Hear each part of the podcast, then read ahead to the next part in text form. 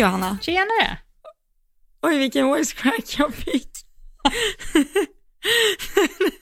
ja, ja, vi kör på den ändå. Ja. Eh, Hur är läget med dig? Det är, det är bra tack, tycker jag. Mm. Hur är läget med dig? Det är bra. Jag har lite så stress tänkte jag säga. Nej, men det är ju tisdag idag. Eh, vi släppte ju poddavsnitt igår, men det här kommer ju då om sex dagar. För jag ska ju till Skåne, som sagt, imorgon. Imorgon. Så jag har lite, lite stress, så här, vad, man, vad har man ens med sig? Det känns som att åka utomlands. Ja, ja, men lite så. Du ska ändå åka långt ner och du ska med två hästar. Och du, hur länge ska du vara borta? Var det fyra dagar? Fem? Ja, jag kommer ju ner onsdag kväll, så är jag där hela torsdag, hela fredag. Och sen vet jag inte riktigt om jag åker lördag, liksom, lite senare eller om jag åker söndag. Vi, ja, Mm. det beror lite på hur hästarna går och Mm. sådär. Mm. Hur mycket som behöver tränas på, vill säga. Ja, men ni tar en dag i taget. Ja, Och när, när ni lyssnar på det här, då har du ju redan, alltså då har du ju kommit hem till Falun igen. Det är rätt sjukt när man tänker på det, när lyssnarna lyssnar. Ja jag vet. Tänker du också så ibland när du gör jobbiga saker? Då brukar jag tänka så här, ja ja, men inom 24 timmar så är det här klart. Alltså ja! Alltså det, ja, Verkligen. det var som eh, min hemgång från Amsterdam. Då tänkte jag bara så här, okej, andas ut, du kommer ligga i en säng i Sverige, hemma, inom så här många timmar. Mm. Och då kände jag bara så här, okej, nu kan jag andas. Ja, det är faktiskt ett bra lifehack att tänka så. Ja, Det... ja. Men du kom i alla fall ner imorgon och eh, jag satt ju, vi satt och pratade här innan och jag sa att jag är så glad att du ska göra det. Alltså dels att du kommer ner här, för det innebär att vi kommer vara nära varandra, men också att jag har ju sagt att jag ska hänga med och titta när du Mm. tränar. Det är jättekul. Jättekul! Jättekul! Eh, men det är verkligen jätteroligt. Alltså jag, jag tänkte på det idag. Jag har ju aldrig sett dig li, rida live. Nej. Och jag har inte sett dig rida live heller. Nej. Nej, vad sjukt! Men ja, det ska bli superkul. Alltså, känn... Alltså tänk hur, mycket vi, tänk hur mycket vi pratar om varandras ridning med varandra och i podden och sådär. ja. Men vi har aldrig sett det live. Det kanske är något helt annat. Ja. Ja, Du kanske bara, fy fan. kommer vara helt otroligt dåligt när jag väl ser dig rida. Jag är helt övertygad om det. Nej, det tror jag inte. Men är du nervös för att jag ska titta? Ärligt. Jag tänkte precis säga det. Jag är ju mer nervös för att du ska kolla än för att Linnea ska stå och skrika på mig tänkte jag säga. Nej, nej men det är... Jag hade ju varit mer nervös om det var så att jag red runt själv. För nu är det ju liksom, eller fattar du vad jag menar? Ja, om Nu jag ska skulle jag titta på dig när du bara satt och trimma.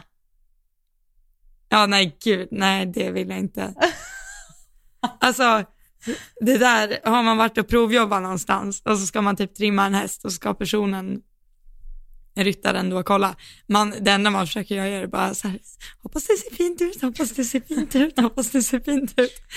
Inverkning, så här, inverkan, eh, absolutely zero. Ja, alltså, ja, men jag kan verkligen Men- känna igen mig i det alltså.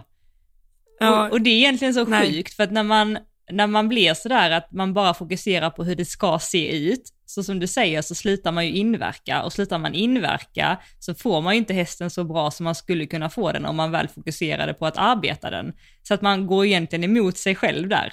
Alltså det ser ju bättre ut med en ryttare som är upptagen med hästen än som sitter stel på en pinne och bara sträcker på ryggen. Egentligen. ja, om jag ens gjorde det. Om du ens Ja. gjorde det. Det är svårt med din eh, Quasimodo-hållning där, det, får, det ska till Eller hur? mycket. Eller hur? Nej. Nej, men... eh, Ja, nej, men jag är faktiskt inte sån... Nej, jag är inte nervös faktiskt. Nej. Nej. Bra. Det är väldigt eh, tryggt att glida in där hos Linnea. Att Man bara, oh, äntligen. Mm. Ordna upp mitt liv, tack. Lös det. Lös det. Ja, men det är ju trygga Ja. händer där. verkligen. Och sen så har du ju, du har ju ny mobil också. Vad har du, en terabytes minne nu? Ja, alltså jag har i alla fall plats med dubbelt så mycket som jag hade i den gamla. Ja. Så, och i den var det ju typ 13 000 bilder och filmer i. Så ja, det finns plats för en del. Det kommer att filmas Det kommer att filmas allt. det kommer att filmas. Allt kommer att filmas. Mm. Ja. Nej, men eh, så jag är jättetaggad.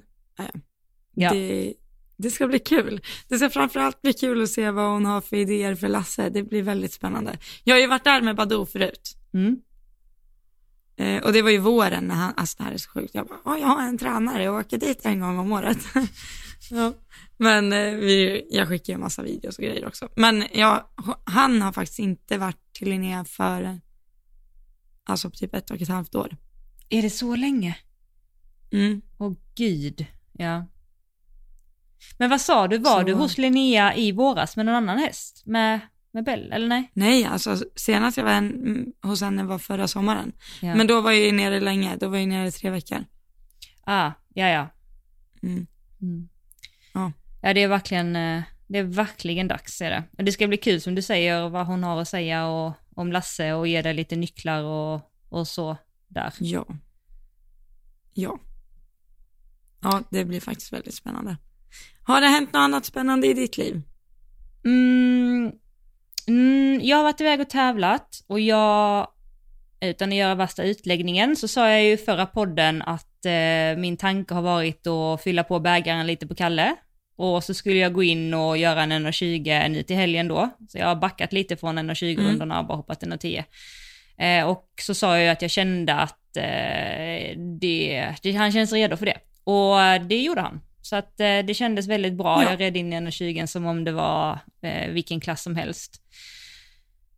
Så det var jättebra. Och sen eh, Fia också, jag sa ju också i förra podden där att jag börjat hitta lite verktyg och lite nycklar och börjat få igenom små saker på de senaste tävlingarna och det fortsatte även denna helgen. Så det var väldigt roligt. Ehm, och sen Mm. vad har hänt i övrigt? Eh, men jag nämnde för dig innan också att jag har ju, jag håller ju på att leta efter hästskötare och har gjort det i, ja, några månader nu. Och eh, utan att gå in på för mycket detaljer varför av ren, eh, alltså respekt mot människor som är involverade och så. Eh, så att man inte kan, ja, dra parallell till, till Ja. vem det är och hur så. Så har det varit mycket att jag har hittat några personer, någon person som jag har fastnat för och sen så har inte det funkat av någon anledning och sen så har jag hittat ytterligare en person och sen har inte det funkat. Eh, och det har inte handlat om personkemi eller att inte personen var tillräckligt bra utan det har varit andra omständigheter runt omkring som man bara har varit så här att åh herregud, det är inte meningen att jag ska ha en eh, hästskötare. Så det har hänt tre gånger nu, så att nu står jag fortfarande här och tänker Tre? så här, Ja, tre gånger har det hänt nu. Jaha, jag visste bara två. Ja, ja, okej. Herregud. Nej, jag tror inte jag nämnde den eh, sista. Så ehm, detta är väl en kontaktannons ut i podden. Ja, Elsa letar kille, jag letar hästskötare. Hehe. ja, alltså jag har ju, alltså jag har ju praktikanter hos mig Mm. och det funkar alltid. ja, Helt, men vi har helt varit inne på det alltså utanför podden. Alltså, för jag har ju varit Ja. lite emot eh, praktikanter, alltså inte för att praktikanter och så, men vi har ju pratat, jag har ju varit lite så mot det. Och du är ju för det. Berätta lite, vad, vad är det som funkar bra? nej men jag har, alltså dels som är så här A4 veckor som är från typ Flyinge eller något, ja.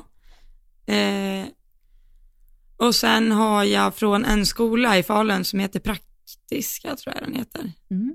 Ja. Vänta, har jag fel nu? Nej, den heter Praktiska. Och de gör alltså halva, typ halva sin gymnasieutbildning på sin praktik. Oj, Så eh, jag har ju praktikanter, två stycken på måndagar, tre stycken på tisdagar, två stycken på onsdagar och eh, en torsdag, fredag. men vad säger du?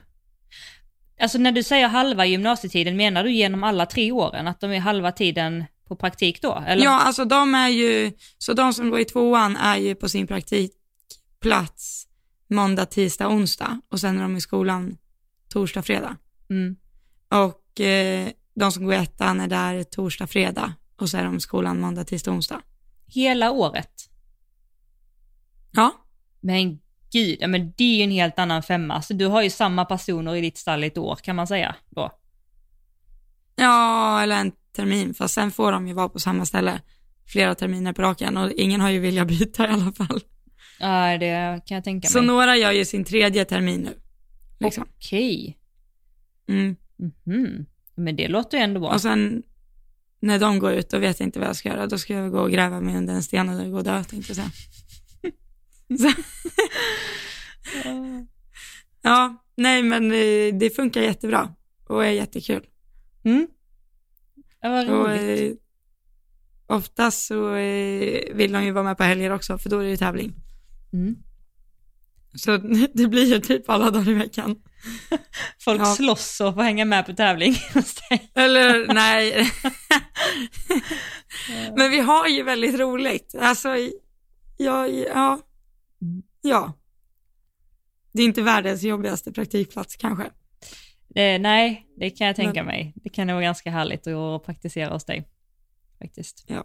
Men kan de byta ut då eh, en onsdag mot en lördag? Eller blir det att de lägger på Jo, lördag? men det har ju hänt. Som nu till exempel ska jag bort torsdag, fredag. Mm. Så då kan man ju ta igen de dagarna någon annan gång. Mm. Mm. Jag kanske ska börja öppna upp lite för att eh, eventuellt fundera på att kanske möjligtvis ta emot praktikanter. Watch out. Akta din mailinkorg nu tänkte jag säga. Nej, Men men också... alltså inte för att vara den som är den Johanna, men hur mycket har du att göra i stallet egentligen? alltså, Nej men det är det som är grejen, det är inte mycket jag har och jag kan säga att de arbetsuppgifterna som jag har eh, liksom lagt ut om att jag behöver hjälp med, det är ju framförallt tävling och det är ju max två hästar. Eh, och det är ju då eh, max fyra starter på en dag, alltså det är väldigt sällan jag hoppar fyra klasser, alltså två klasser med båda hästarna. Och Mm. sen är det ju Alltså göra i ordning häst, eh, om jag exempelvis tränar, göra i ordning den andra som står och väntar, skritta av den andra, duscha av den, filma, sådana enkla uppgifter och sen såklart lite spritt. Ibland tillkommer någon mockning, men det är ju väldigt sällan, jag har ju helservice där jag står. Eh, och, och liksom småhjälp. Så att det är ganska lyxigt arbete och jag har varit väldigt noga, jag är väldigt noga med att man får en, en betalning liksom enligt kollektivavtal och vit lön och Mm. försäkring och alltså hela alltet liksom att så att jag tänker ju rent spontant att det ska inte vara jättesvårt att hitta någon. Men eh, det är uppenbarligen det och tyvärr någonting jag märker är ju att det finns inte riktigt det här genuina typ hästintresset eller drivet. För att jag vet själv när jag var yngre, nu ska man inte jämföra, men när jag exempelvis hade tagit, tagit studenten och även under, under gymnasietiden och även högstadiet, då, alltså då var jag ju på tävling så många dagar jag bara kunde och hängde med alla och erbjöd mig och hängde i stallet och red och satt på läktaren och alltså jag gjorde ju allt, erbjöd mig mocka och, och gjorde det fast ingen hade bett mig och jag bara så, eh, utan någon betalning överhuvudtaget. Liksom betalningen var att få lära Mm. mig. Eh, och nu menar inte jag att man ska jobba gratis, det är inte det jag säger, men jag menar bara att den inställningen tycker jag inte man ser lika mycket. Och det är lite det jag också är ute efter, att det är någon som är genuint intresserad och inte bara kommer dit för att få sin betalning, utan jag vill ju känna att man, mina hästar är lika viktiga som, som om de var ens, egen hästar, ens egna hästar.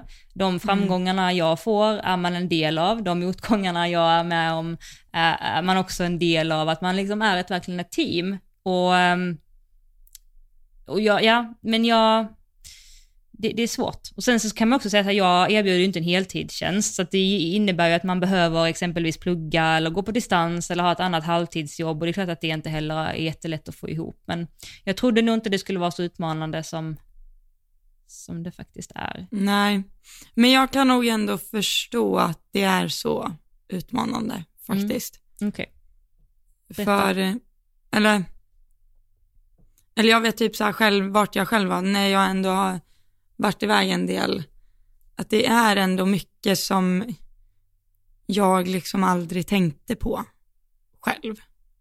Alltså allt ifrån, alltså jag vet inte riktigt hur man ska, alltså hur man ska sammanfatta det absolut bäst är ju att man måste så här se saker när man jobbar i stall eller jobbar med hästar. Mm. Se saker som vissa hästfolk inte ser, Mm. men som när man har lärt sig mycket bara, bara ser det.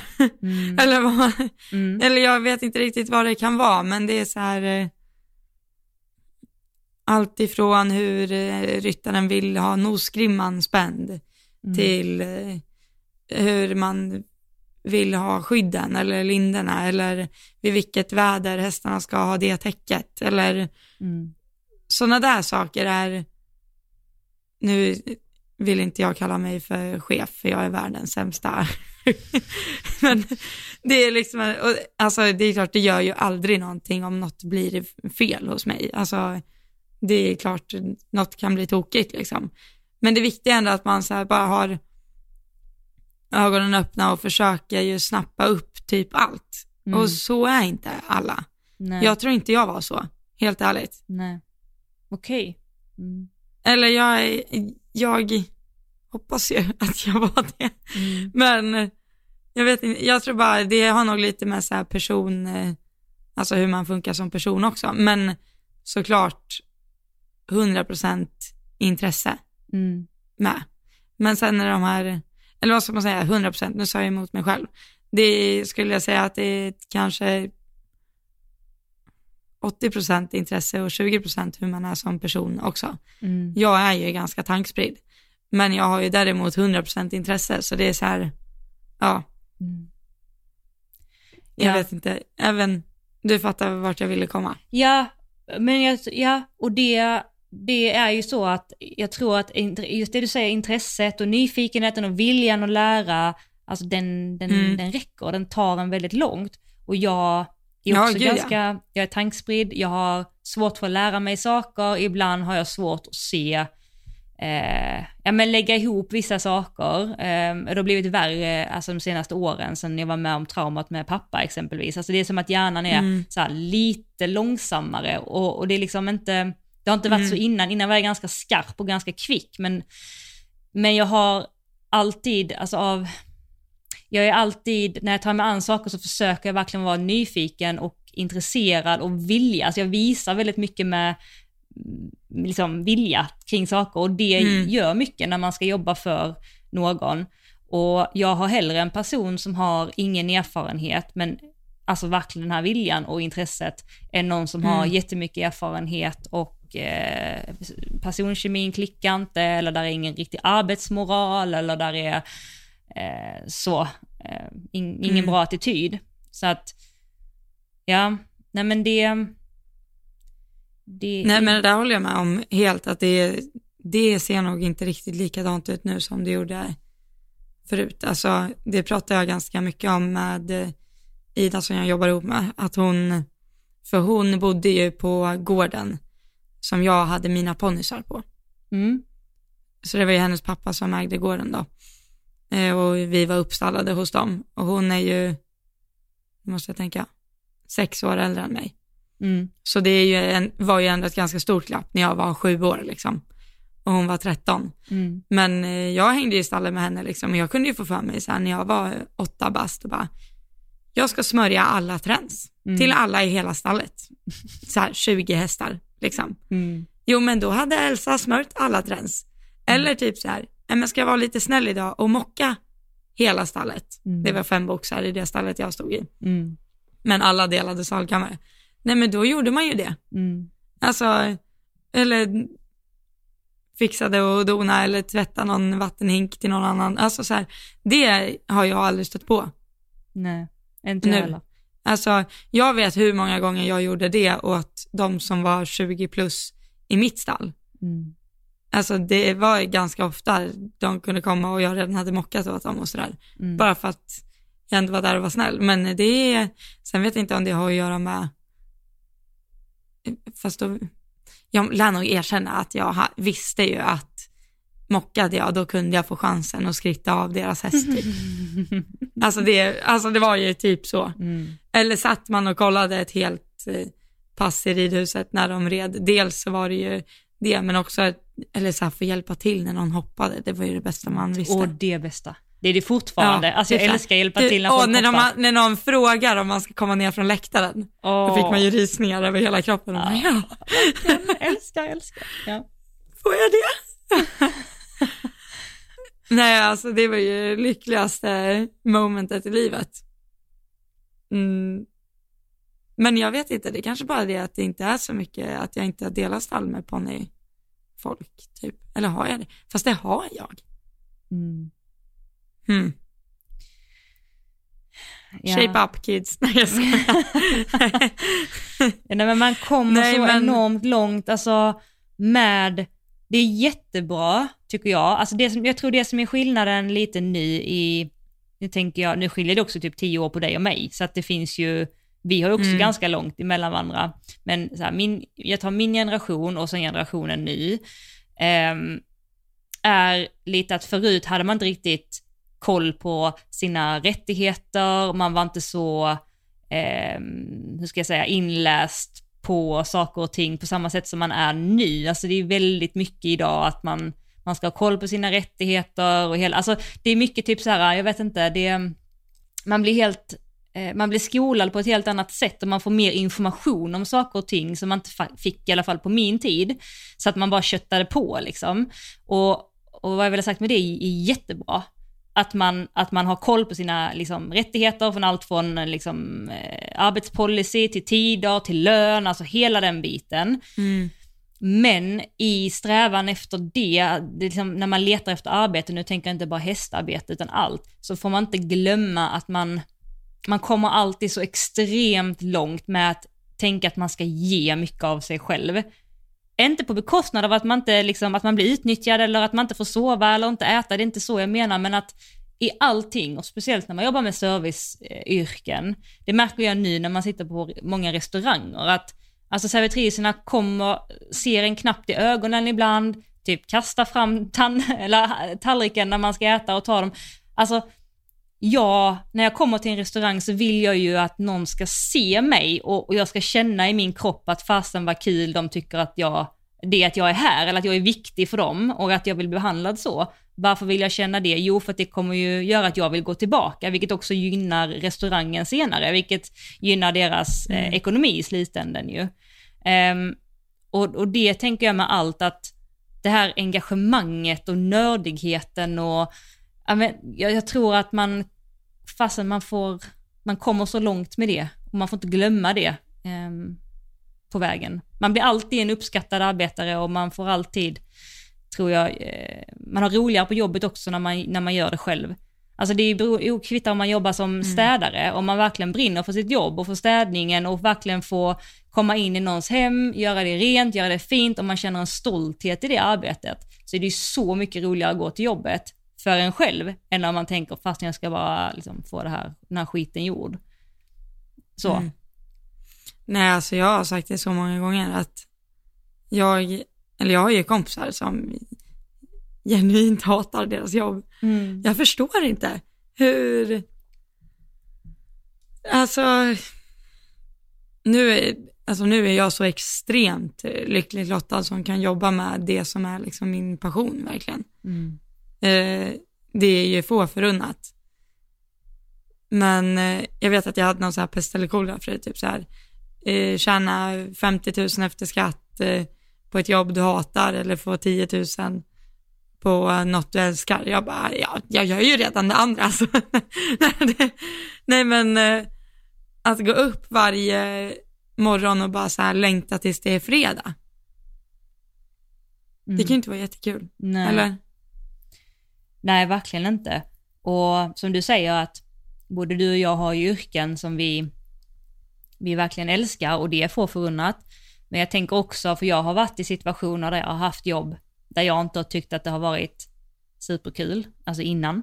Mm. Jag har inte varit egen i jättemånga år egentligen. Eh, Jag har också varit anställd och jag, jag vet när jag, när jag fattade den grejen lite grann att eh, jag kan ju skapa min arbetsmiljö själv, alltså med min attityd. Typ så här, hur kliver jag in på jobbet? Kliver jag in och bara, liksom måndag igen? Eller kliver jag in mm. och, och ler mot mina kollegor eller mot mina kunder som jag hade då? Och, och ser liksom en stolthet i det arbete jag gör och tänker att fastän jag kan vara med och bidra till att andra människor får en bra dag. Och, och jag jobbar ju exempelvis som flygvärdinna i många år. Och det var ganska slitigt, alltså för att det var stress hela, hela tiden. Det tog mycket på kroppen, för det var mycket start och landningar på en dag, eh, sex stycken. Um, och väldigt, väldigt tidiga morgnar och, och, så det var rätt så jobbigt så att ibland kände man liksom bara så här, åh, liksom, jag måste hem nu, liksom, det här är skitjobbigt. Mm. Men då försökte jag rikta om liksom fokuset de gångerna det var extra tufft, att fastän varenda passagerare som kommer på nu, de har inte sett mig innan. Detta är mitt första möte med dem. Vad vill jag ge dem? Jag vill ju dels ge dem eh, en bild av att det är tryggt att gå ombord så att man kan, eh, man kan känna sig trygg när man går ombord, alltså min, min pondus så. Mm. Men jag vill också kunna ge dem ett leende. För många gånger när jag fick ombord passagerare som kom trötta hem efter en, en dag och skulle resa hem, så kanske de inte var superpigga på att ge ett leende tillbaka. Men sen under tiden när man fortsatte med det och man behandlade dem väl och man visade mycket service ombord när man serverade dem, man hade koll på att, för vi hade ganska mycket stamgäster, så här, att man hade koll på att ja men Per här, han vill alltid ha mjölk eller så här, Olle, han vill alltid ha ostmacka, ja. så här. Då kände man liksom att de små sakerna betydde så enormt mycket för dem, att jag såg dem, jag hade koll på dem. Um, Sen när de gick av så fick man ofta ett leende och ibland, många gånger ett, ett tack. Um, så jag menar det är mycket roligare då om man, om man tänker att man, man spelar en viktig roll, för man spelar en väldigt viktig roll, inte bara på sitt arbetsplats, mm. sin arbetsplats men också i samhället. Mycket viktigare roll än vad man tror. Typ om man möter någon mm. på, på stan och bara ger ett leende till en person, det kan göra en hel dag för den personen. Utan att jag mm. ens vet det, jag kanske aldrig får reda på det heller. Nej. Nej men så. Alltså jag kom på en sak. Alltså, då, du sa där att eh, vissa dagar så är det bara så här, äh, så.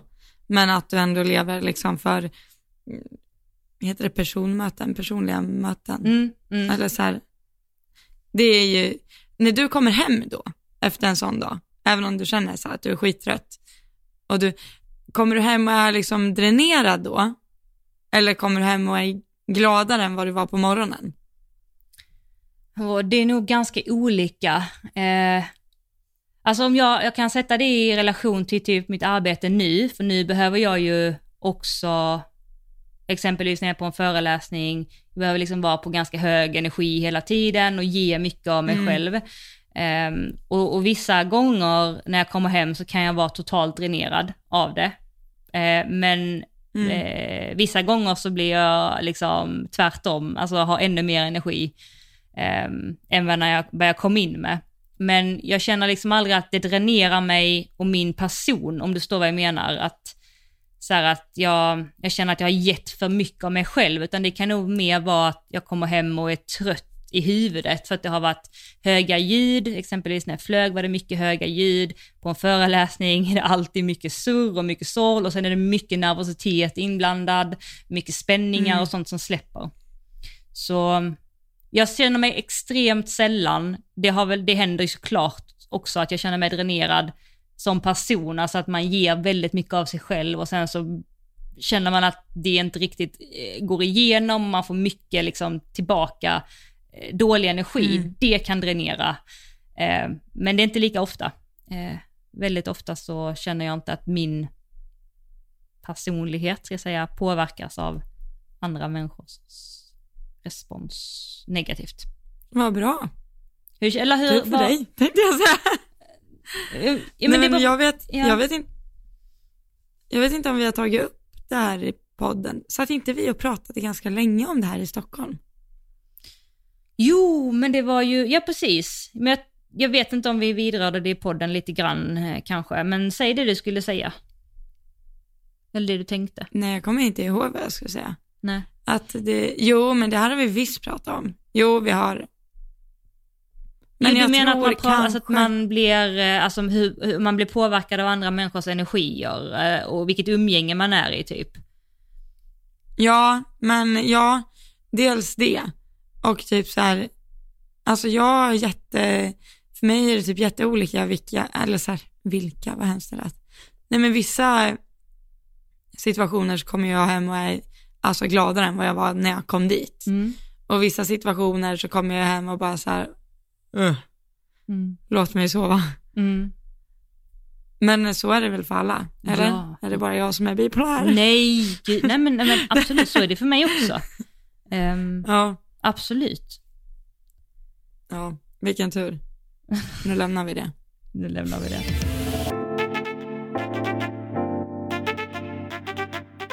Men eh, Elsa, du har ju också, nu snöar vi ju in, vi eh, får gå tillbaka till eh, livet. Du har också varit iväg och tävlat. Mm. Ja. Det stämmer. Ja. Du har till och med debuterat en klass. Ja, Berätta. och det skrev jag inte till dig innan. Jag vet inte varför. Va? Var Eller nervös? jag vet inte. Jag tänkte, nej det var jag väl egentligen inte.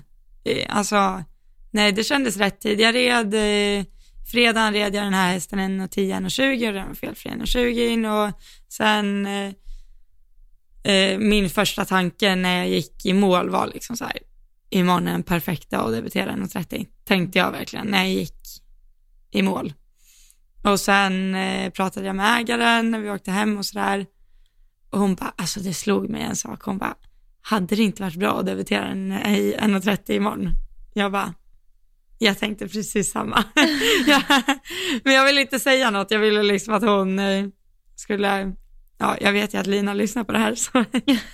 men eh, jag tänkte liksom att, ja jag ville ändå höra det från henne först så det inte bara var min känsla och så såg det för jävligt ut, nej men Mm. Nej, så då eh, beslutade vi oss för att hon skulle gå 1.30 på lördagen. Så, eh, ja, så det fick hon göra. Och jag tyckte, jag hade väl typ hoppats på att ha henne lite mer som, för det här är en ganska, alltså inte het, att hon är svår, men känslig, lätt att bli lite hög i nacken och kanske bli lite så här, lite kort i galoppen. Alltså jag vill gärna ha henne mer framåt, neråt liksom. Vilket är ganska enkelt i typ 1.10, 1.20 och sen när det blir en debut då vill man vara där och supporta lite mer. Eh, och alltså det var en jättebra runda, jag hade ett nedslag på ett räcke som var mitt fel, eller alltså, jag vet inte. Hade det varit en 20 hade det inte varit en pinne liksom, men i 1.30 är det ju det för att hindren är högre. Mm. Eh, men, eh, och det var ett helt vanligt räcke, det var inte ens ut från en linje, det var bara ensamstående tråkigt eh, räcke. Mm. Mm. Ja, och alla liksom svårigheter satt jättebra. Men eh, vad ska man säga, nästa gång så tror jag att jag kommer rida henne mer som jag rider henne i en 1,20. Alltså mer avspänt, mer Ja, vi skickade, Lina är bra kompis med Erika Lickhammer, så då skickade vi videosarna till henne också. Och jag skickade till Linnea och ja. Och där sa liksom Erika någonting väldigt bra, att det, att det var inget dåligt, men för framtiden så skulle man kunna låta henne jobba med hindret lite mer själv. Mm. Eh, vilket jag helt förstår henne med, att jag liksom, om vi säger att jag kommer en linje, en oxer till ett räcke på fem steg, då rider jag verkligen de fem stegen för henne. Mm. Medan där kanske jag ska rida mer som jag gör hemma. Mm. Alltså hoppar in, tar det lite easy för att jag vet att vi måste ta det easy på fem steg, men kanske inte liksom, för här kanske jag övergör då de två sista stegen och så här hjälper henne att vara ifrån räcket, Mm. utan bara låta henne sköta det lite mer själv. Alltså dels för att det är, ja, hon kan det. Mm. Jag vill bara vara där och supporta lite för mycket. Mm. Vilket kanske är rätt i en debut också på en ung häst. Mm. Men Mm. Absolut ju. Men jag är Ja. helt, med, helt med på vad du menar. mm, Jag, eh, jag är, lika, jag är faktiskt likadan, jag har samma utmaning där att jag vill hjälpa till och, och vara felfri och hjälpa till och supporta och finnas där. Men det är precis som du säger och som Erika säger att hästarna måste lära sig själva. För jag menar när man styr in i en klass, man gör ju inte arbetet själv. Hästen gör ju en väldigt, väldigt stor del. Och därför Mm. måste ju Ja, gud ja. man, man, ja, man klarar inte det själv. Hästen måste kunna tänka själv och, och hur ska den kunna Mm. lära sig om inte den får komma och, och lära sig den vägen, så att säga, med ett nedslag eller ja, hur, Ja. vad som nu kan bli. Det var väl, det Nej, var väl så- bra feedback. Jo, men det var jättebra feedback. Alltså, ja. Nej, så jag vet hur jag ska göra nästa gång.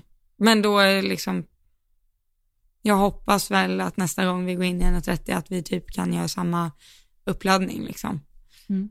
Eh, ja, alltså hon är ju redo för att gå rakt in i 1.20 också, men bara eh, fortsätta på samma sätt. Mm. Så jag är, jag är jättenöjd med den. Och sen gjorde jag precis samma miss på Lasse dagen efter. Jaså, det har vi inte fattat om. Nej, men då, han var jättefin på framhoppningen och sen eh, vet jag ju att han är väldigt storgalopperad, så då vill jag ju dit och hjälpa till. Mm. Lite för mycket igen. Och eh, så när jag skulle rida in i kombinationen så plockade jag väl bort precis allt som heter galopp. Mm. Eh, och så fick jag en pinne ut ur kombinationen istället. Typ för att jag tog bort galoppen så mycket så det blev helt så här, så. Mm. Eh, vilket jag gjorde för att han skulle få plats bra med två steg och det gjorde han ju, men så här i efterhand i utbildande syfte så kanske egentligen hade varit bättre att galoppera in i den här kombinationen som jag hade galopperat in i den om det var en 1,20. Mm. Alltså hoppat, förstå mig rätt, helhjärtat in över A-hindret och sen kanske han hade fått lärt sig då med att landa och känna lite upp, så jag måste backa av lite själv ut på B-hindret. Ut, för här kan man ju säga, så som jag hoppade in i kombination, kombinationen nu, det var ju Oxer räcke, där var en 1,10. Han kliver ju över 1,10. Hade det varit 1,30 och jag hade hoppat in i kombinationen så, då hade jag ju antagligen haft nedslaget på A-hindret, på bakbommen på A, Mm. men inte haft nedslaget på B. Mm. Eh, och det där, det är typ en, det vet jag, det sa Ebba Larsson till mig någon gång, för jag hade haft en C-ponny, det här var ju jättelänge sedan, som jag alltid backade in i kombinationerna. Och hon sa det till mig, för då hade jag ju hennes förra ponny då, sån D-ponny. Eh, och då sa hon det till mig, hon bara, du måste alltid hoppa helhjärtat in i kombinationen, du kan inte rida för B-hindret, Mm. utan du måste rida liksom för, det är klart man måste tänka på att inte komma totally flying in liksom, men eh, inte rida dåligt in, alltså inte tänka så här, oj jag måste få plats här, utan fortfarande rida A-hindret som att det är ett helt vanligt hinder liksom. Mm. Ja men Det- rida A-hindret för sig, jag, jag kan känna igen mig Ja. jättemycket i det, att man oroar sig för, för B-hindret ibland, att man får eh, en dålig ridning på A-hindret. Sen som sagt, det är klart att om man har en kort kombination får man ju komma kanske med lite kortare steg in eller längre, kortare Jo, jo. steglängd eller lite, om man har längre får man komma anpassa galoppen såklart, men att man inte gör en för stor affär, som du säger, av avhindret på grund Ja. av att man är orolig för B. Men det sa vi också när vi pratade om Lasses runda. Du gjorde ju precis motsatsen i första rundan, på fast då, då red du lite för mycket flying in och nu red du lite för djupt in. Och det tänker jag också Mm. är ju en del av allt, att man ibland får övergöra två delar för att landa någonstans mittemellan. Ja, någonstans mitt emellan ja. Ja. Eh, ja, vi kommer dit. Ja, Jag ska ju som sagt ner och träna. Nej, men, men du har inte haft honom så länge, så du har ridit någon tävling bara. men han gjorde faktiskt några riktiga kalassprång på framhoppningen, så det var kul. Ja, vad roligt. Där, han hoppade ju mig ur sadeln typ sista språnget. Jag bara, gud, Oj. Oj. vaknade till liv. Helt, ja, ja, alltså jättefin. Så eh, det var väldigt kul. Ja. Och sen, eh, vilka mer hästar var det jag tävlade?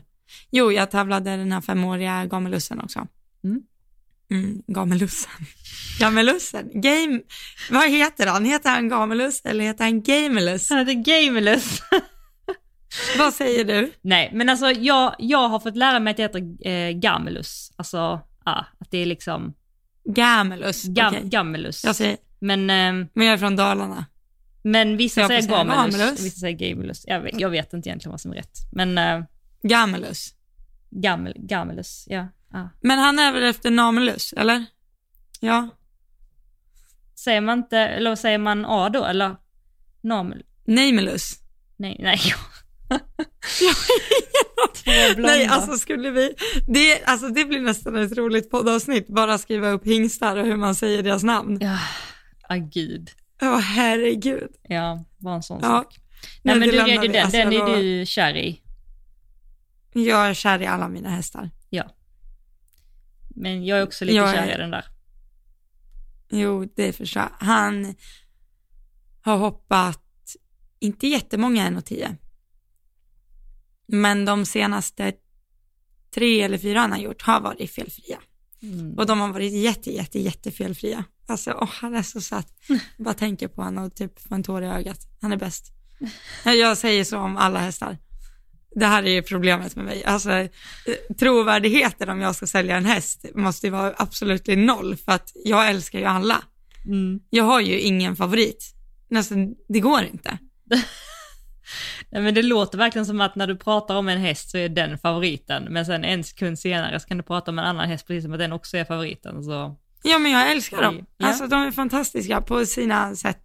ja, det är fint. Det är jättefint. Men han, det roliga med han var att jag red en 10 på den här tävlingsplatsen på han i maj, tror jag. Eller juni. Juni var det nog. Och den var liksom okej. Några bra språng, några okej. Något inte så bra i och med att den, jag hade ett ner tror jag. Eh, men liksom fin runda så. Alltså skulle man sätta de filmerna bredvid varandra, jag, man skulle se att det är samma häst, absolut. Men det är stor, stor skillnad. Alltså, han var så mycket bättre, vilket är jättekul. Gud vad kul Jätteroligt. sånt där. Alltså det, kan, men kan vi inte sätta ihop, eh, jag har också några sådana videosar typ för ett år sedan på samma tävlingsplats eller några månader sedan. Kan vi inte sätta ihop något sånt och lägga ut? Det är ändå roligt att se själv. Jo, det borde vi göra. Mm. Det är jättekul. Det är jätteroligt. Ska vi lägga det på ja. poddinstan då? Ja, det får vi göra. Ja. Jag har lite reklam för poddinstan här. Men den går ganska bra. Det är mycket Ja. följare. Det kommer in Och det är mycket taggningar. Det är jättekul. Ja, det är det. Det är väldigt roligt. Ja, men det var bara de tre hästarna jag tävlade. Mm. Var det. Eh, för Badou hade jag ju med mig och han var jättesnygg och pimpad och fixad för att jag skulle hoppa upp och tävla han. Mm. Och sen eh, säger Ida till mig bara, fast du får kolla typ armvecket, jag tycker han ser konstig ut där. Så då gör jag det. Och då har han ju fått skav av, jag har ju löst eh, ekvationen nu. För jag longerade han kvällen innan i här longeringsinspänning. Mm. Han har aldrig fått skav den innan. Men eh, han blev av okänd anledning svettig. Han brukar inte bli svettig av longering, men han blev det. Och eh, då måste han ha fått skav av den, helt Mm. enkelt. Eller bara att den var lortigare än vad den brukar vara. Vi får nog tvätta den. Mm. Nej, så det är garanterat den. Men eh, nu är allt, eh, allt superbra Mm. igen. Men synd. Jättesynd. Men bra att han är Mm. redo nu så att han kan vara fräsch till träningen. Så får du se om ni tävlar i helgen eller inte ju. Ja, precis. Det är ju också lite beroende på hur, eh, hur träningarna går, om det känns som, Alltså det, på ett sätt så typ önskar jag att du ska tävla, för det innebär att vi kommer ju typ rida samma klasser. Alltså det kommer kännas i så fall så konstigt att sitta på samma framridning som dig.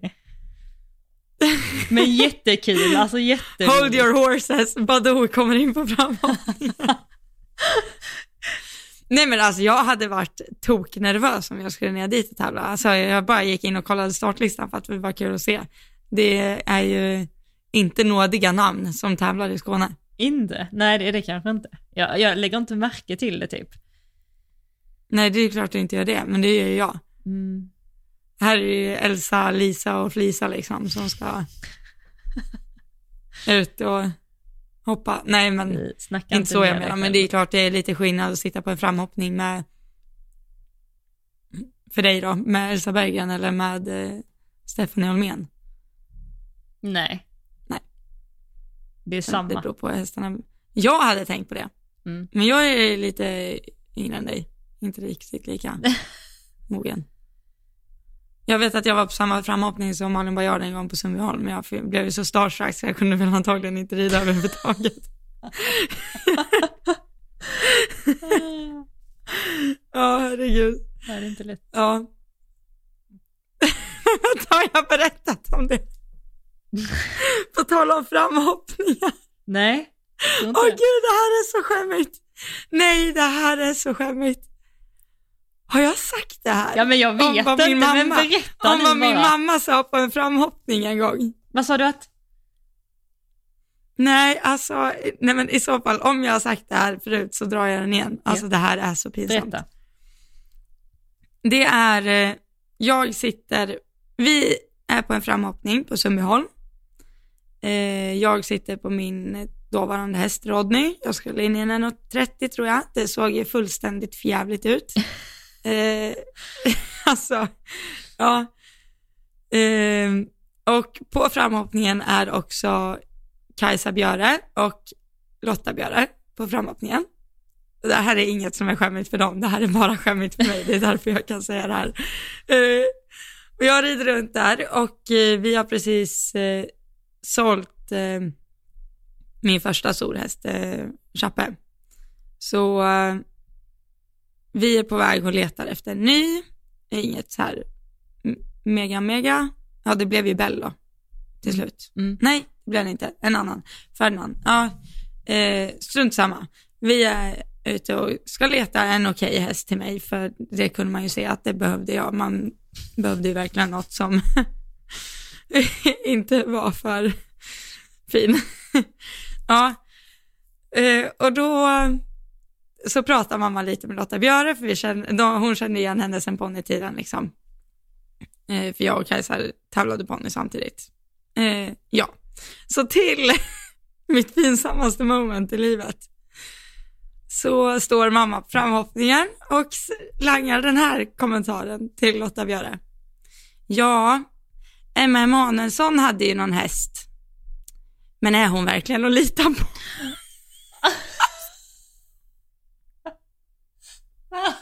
alltså. Och Åh, nej. Lotta svarar, och bara, jo alltså det är ju min syster.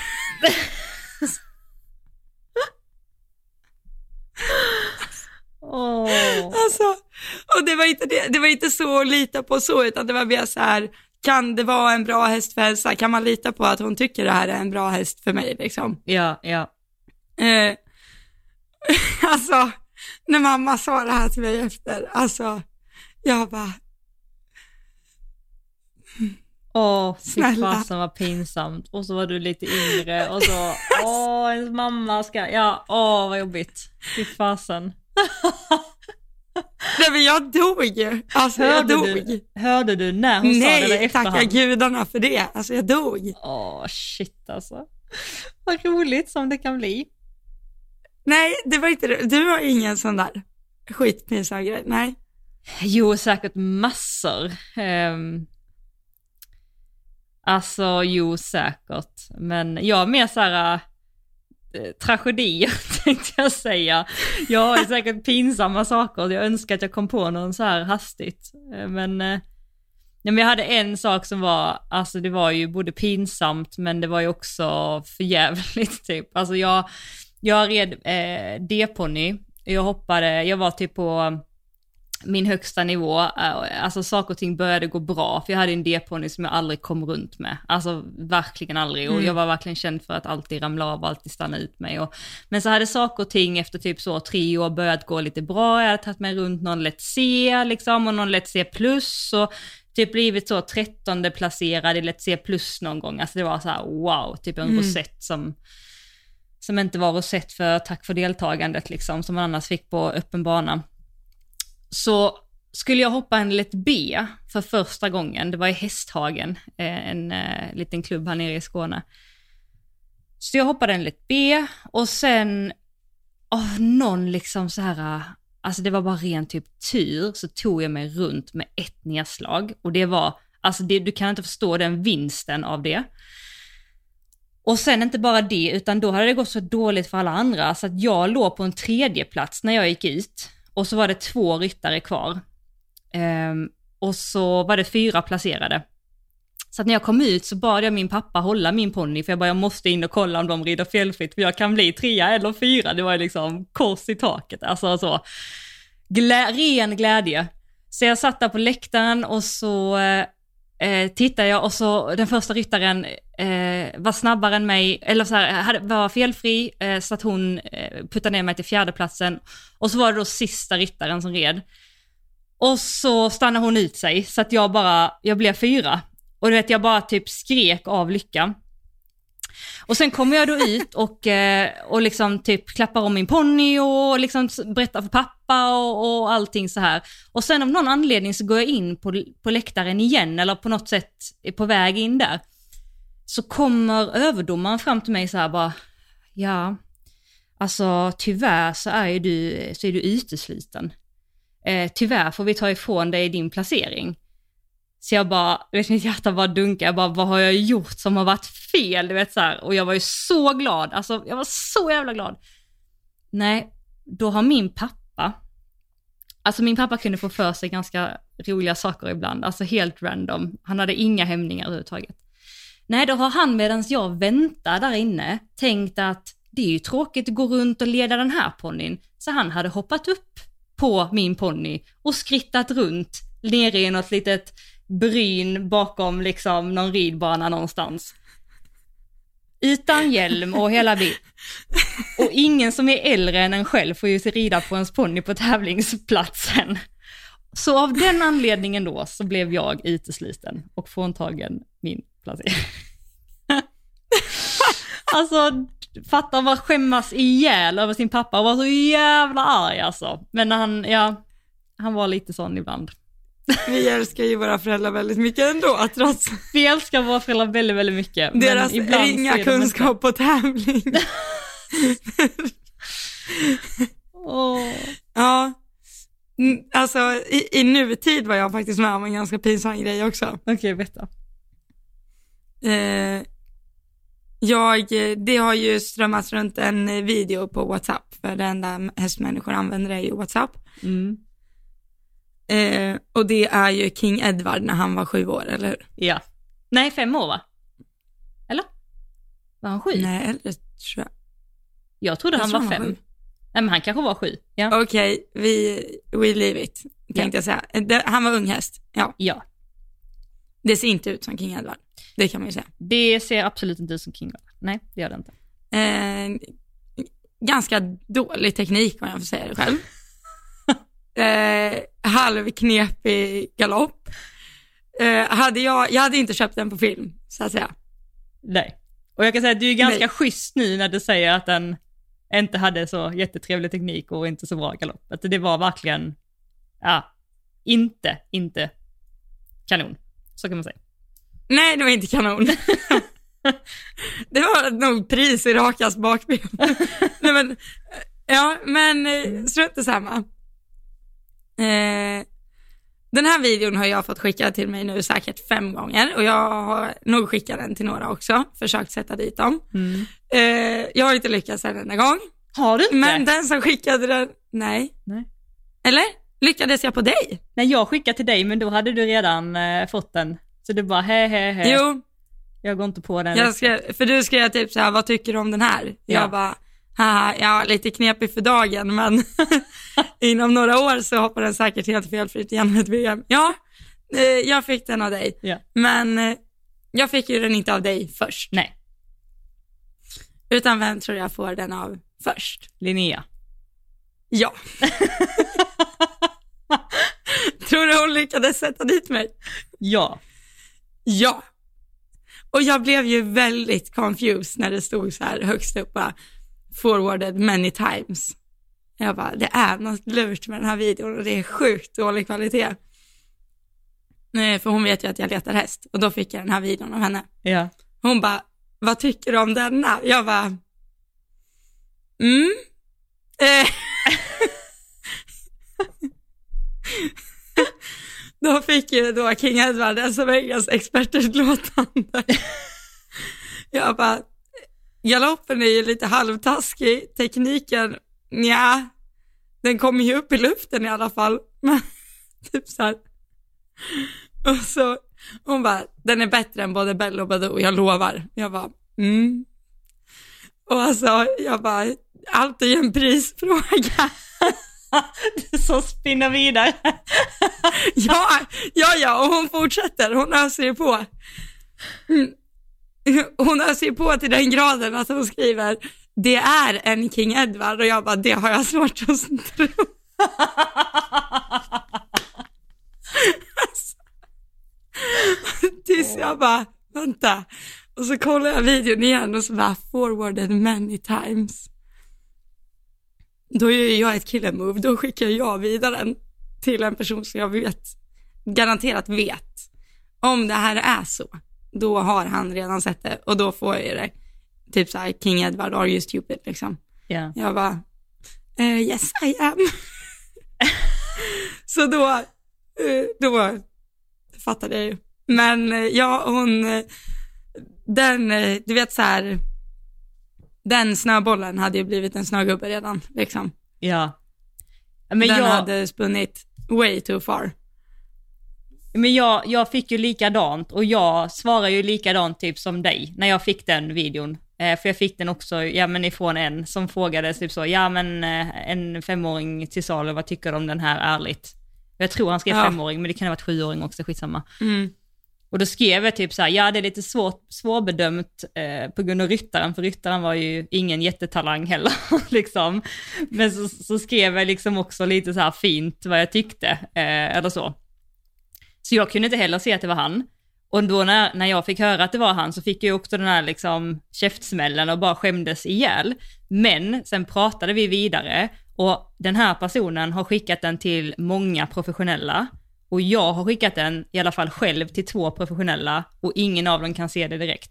Så att det är heller inte så här att det är inte självklart. Eh, och det är lätt att säga i efterhand att ja men haha såg du inte att det var King Edward, men alltså det är jättesvårt att se på den videon för det är verkligen, alltså långt ifrån. Ja, nej, man har ju ingen, man ser ju knappt vad hästen är för färg Ja jag men, ja, Nej, men typ så. Så Ja. att eh, det skulle, men det, det var jättekul. Man känner ju, man skäms ju ihjäl såklart när man får Ja, reda alltså på jag det sen. ihjäl. Jag skämdes ihjäl. Ja. Men, eh, ja, Vet du vad jag gjorde Nej. första gången jag skulle tävla? Nej, vad sa du? vet du vad jag gjorde första och andra gången jag skulle tävla? Nej. Första gången jag skulle tävla så, ehm, så hade jag en sån tjurig liten B-ponny som jag var van att hoppa öppen bana på, eller så här pain jump hemma. Och det var ju liksom bara typ, eh, du vet så här, skänklarna i sidorna och bara försöka få över den, för den ville ju bara stanna liksom. Och ibland kanske det kom något litet spörapp och liksom så, för jag hade fått lära mig det typ så. Och så kommer jag till en riktig tävling, så här lokal tävling, och hästen stannar. Och det första jag gör, det är att ta spöet, vänder på det, gör en tre ramp. Alltså. Och domaren blir så jävla, du vet han bara skrek typ såhär, lämna banan! Så jag blev så himla, himla, himla ledsen. Och jag skämdes något så fruktansvärt.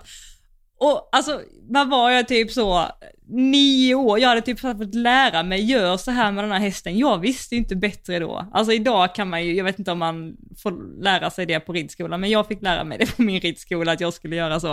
Och då gör man ju det liksom. Alltså även om det, Jag fick lära mig det. nej men ridskola. det kan jag tycka är helt fel idag, men så var det på den tiden.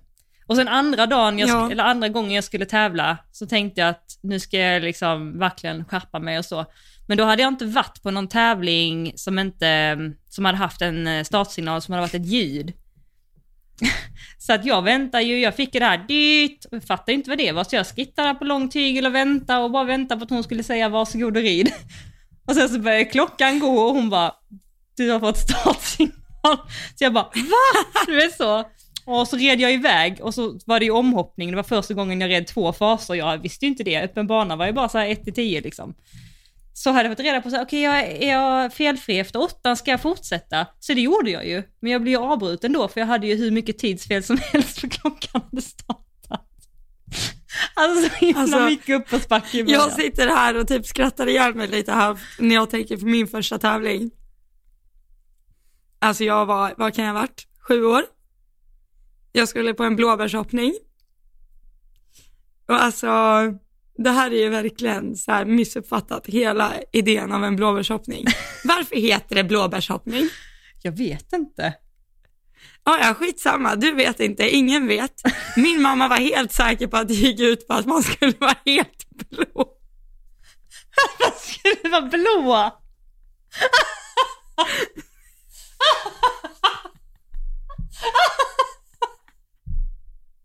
Så, allt var blått. Alltså, det typ snudd på blå ansiktsmålning. Säg inte att du kommer med blå ansiktsfärg. Gjorde du det? Nej men alltså, jag trodde man skulle vara blå.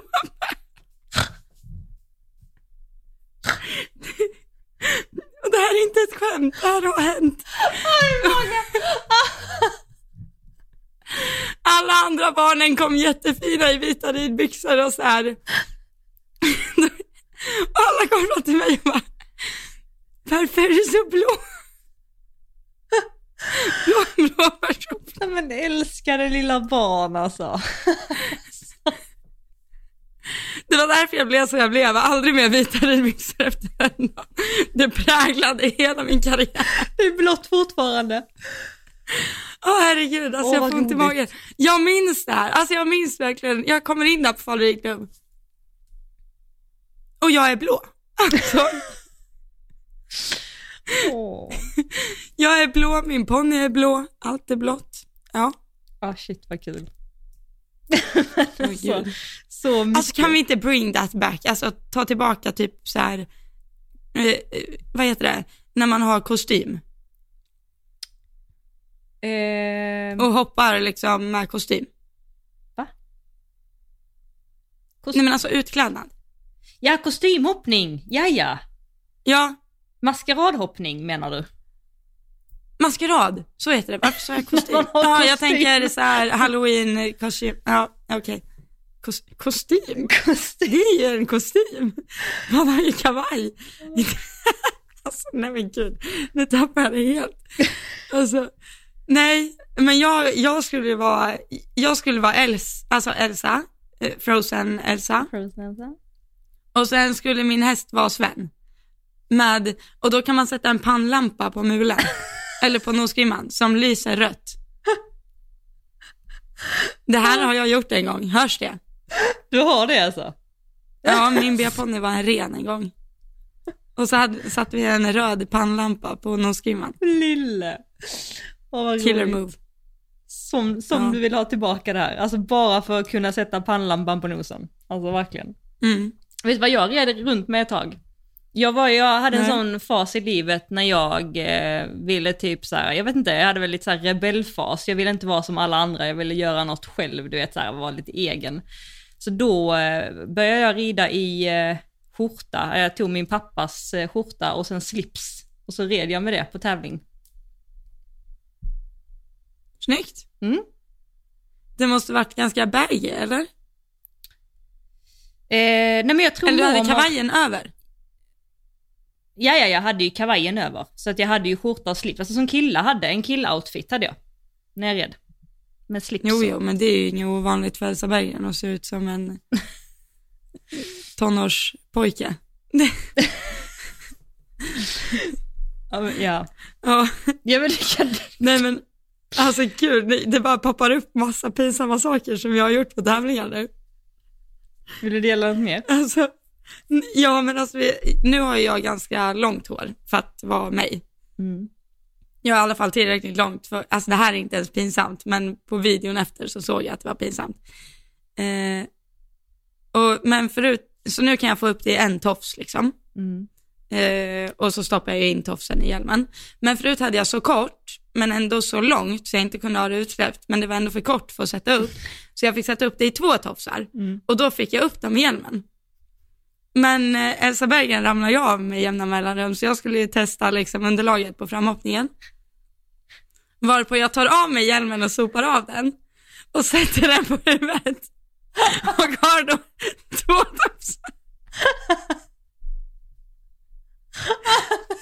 Vad gulligt! Nej, nej, nej, inte gulligt. Hemskt, hemskt, hemskt, hemskt. Åh, nej, men- Förstår du varför jag skulle vara nervös inför en tävling i Henriksdal nu? Där skulle jag rida runt med två topsar som sticker rakt ut under hjälmen. Ah, det är också sådana små tofsar, sådana små spretiga Ja, ja. små tofsar. Åh, Ja, ja, vad kul. ja.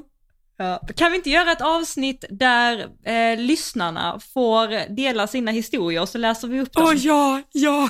Det kan vi inte göra det? Ja, alltså, åh gud, jag har ju en till. Får jag dra min ja, sista? dra en till. Men gud, varför har inte du några sådana här pinsamma grejer? Åh, jag är så tråkig, jag har så dåligt minne ju. Jag har säkert. Jag kommer inte på någon. Nej men alltså den här är sjukt pinsam. Kör.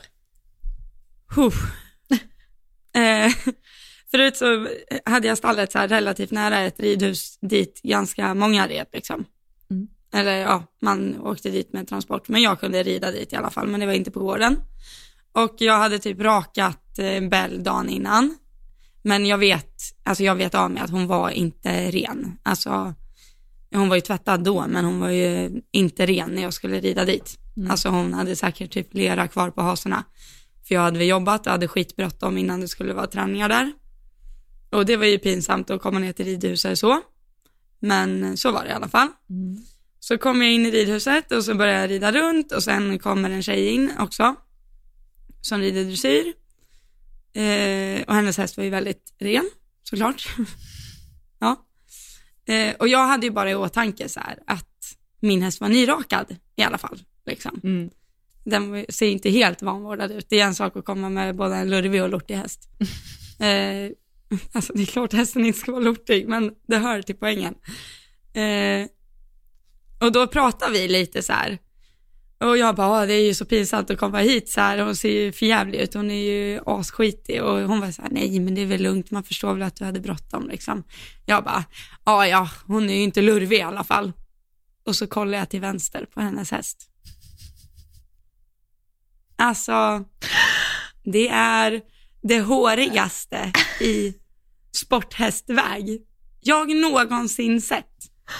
Varpå hon liksom så här kollar lite snett på mig och typ så här börjar jogga fram och sen pratar inte vi med Åh. mer. Men, eller jag var ju så här, vad skulle jag säga så här, oj jag menar inte så att din häst var lurvig. För det gjorde jag ju inte. Alltså det enda jag tänkte på var ju att hon var helt nyrakad, man älskar ju att ha en nyrakad häst. Ja, ja. Åh, pinsamt. Stelt. Men alltså det var jättefint. Jag bara, men han är inte lurvig i alla fall. Alltså det var verkligen så att typ ett hån mot henne, omedvetet. Ja, nej, men alltså det var verkligen inte meningen. Men alltså sådana där saker gör ju jag hela tiden, omedvetet. Åh, men du, det är Det är lite charmigt med dig Elsa. Det är Nej, nej, det är inte ett dugg charmigt kan jag säga. Ja, det är det faktiskt. Du vill inte stå i mina skor. Det är faktiskt väldigt funktionellt att ha en hjärna som fungerar snabbare än munnen, för det gör ju inte min. Åh. Ja, Nej men är vi i eh, mål eller har vi kommit på någon mer? Jag har ingen mer. Har du någon mer? Nej, jag tycker ändå din pappa tar alla pris. Alltså jag har ju någon pojkvän dock som har så här släppt hästen mitt på tävlingen. Va? Som är så här, kan du gå och hämta skydden? Och så tog han inte med sig hästen liksom, utan den släppte han. Och så gick han och hämtade skydden.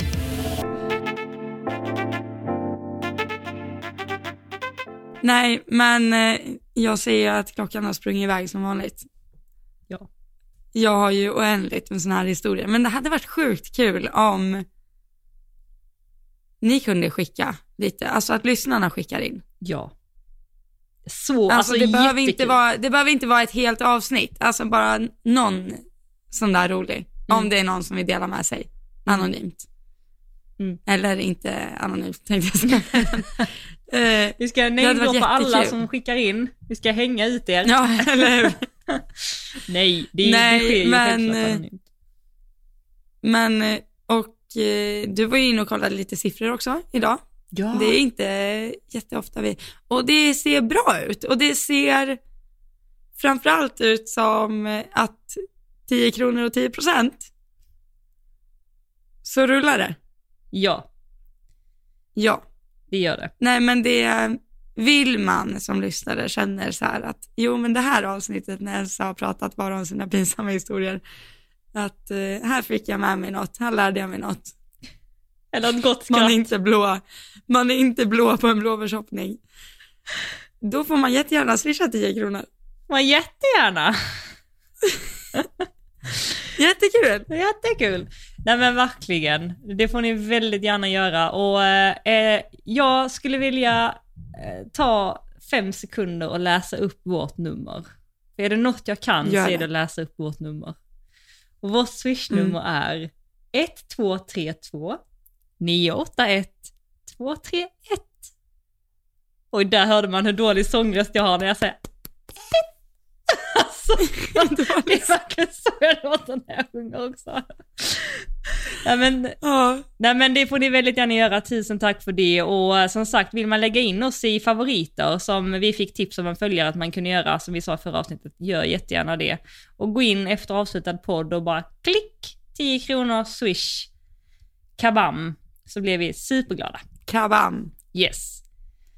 10 kronor är inte jättemycket faktiskt. Nej, Vad sa du? En latte i månaden? En latte Ja, istället för att ta en latte eller istället för att ta en, eh, köpa en eh, energidricka så kan man Ja. skicka en Är vi liten. värda en Nocco? Det är det du försöker säga. Exakt. Mm. Men, eh, nej men tusen tack för idag, fastän vad kul det var. Vi, eh, vi hörs nästa vecka och då kommer vi uppdatera ifrån din Skånetripp, självklart. Yay! Yay! Jag är jättetaggad. Och vi ses ju imorgon. Vi Vi, ses ska käka imorgon. middag imorgon. Okej då, puss och kram Nu alla tänker jag sådär igen. Jaha, nu sa du hej då. Nej så vad sa du? jag Vad skulle du... Nej, jag sa att nu tänker jag sådär att inom 24 timmar. Ja. Nej, om 24 Ja. timmar sitter vi, ganska exakt, om 24 timmar sitter vi och käkar tillsammans. Ja. Nej vad sjukt. Ah. Ja men underbart. Ja, Men, eh, men eh, då är det dags att gå och lägga sig nu så tiden går lite fortare. ja, det är det.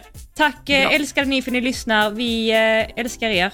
Tusen tack. Ses Ja, tusen, tusen, tusen tack. Puss! Och tack Johanna för att jag får podda med dig, det är alltid lika kul. Ja, tack för att jag får podda med dig. Bra. Ses imorgon. Det gör vi. Hej då! Hej då!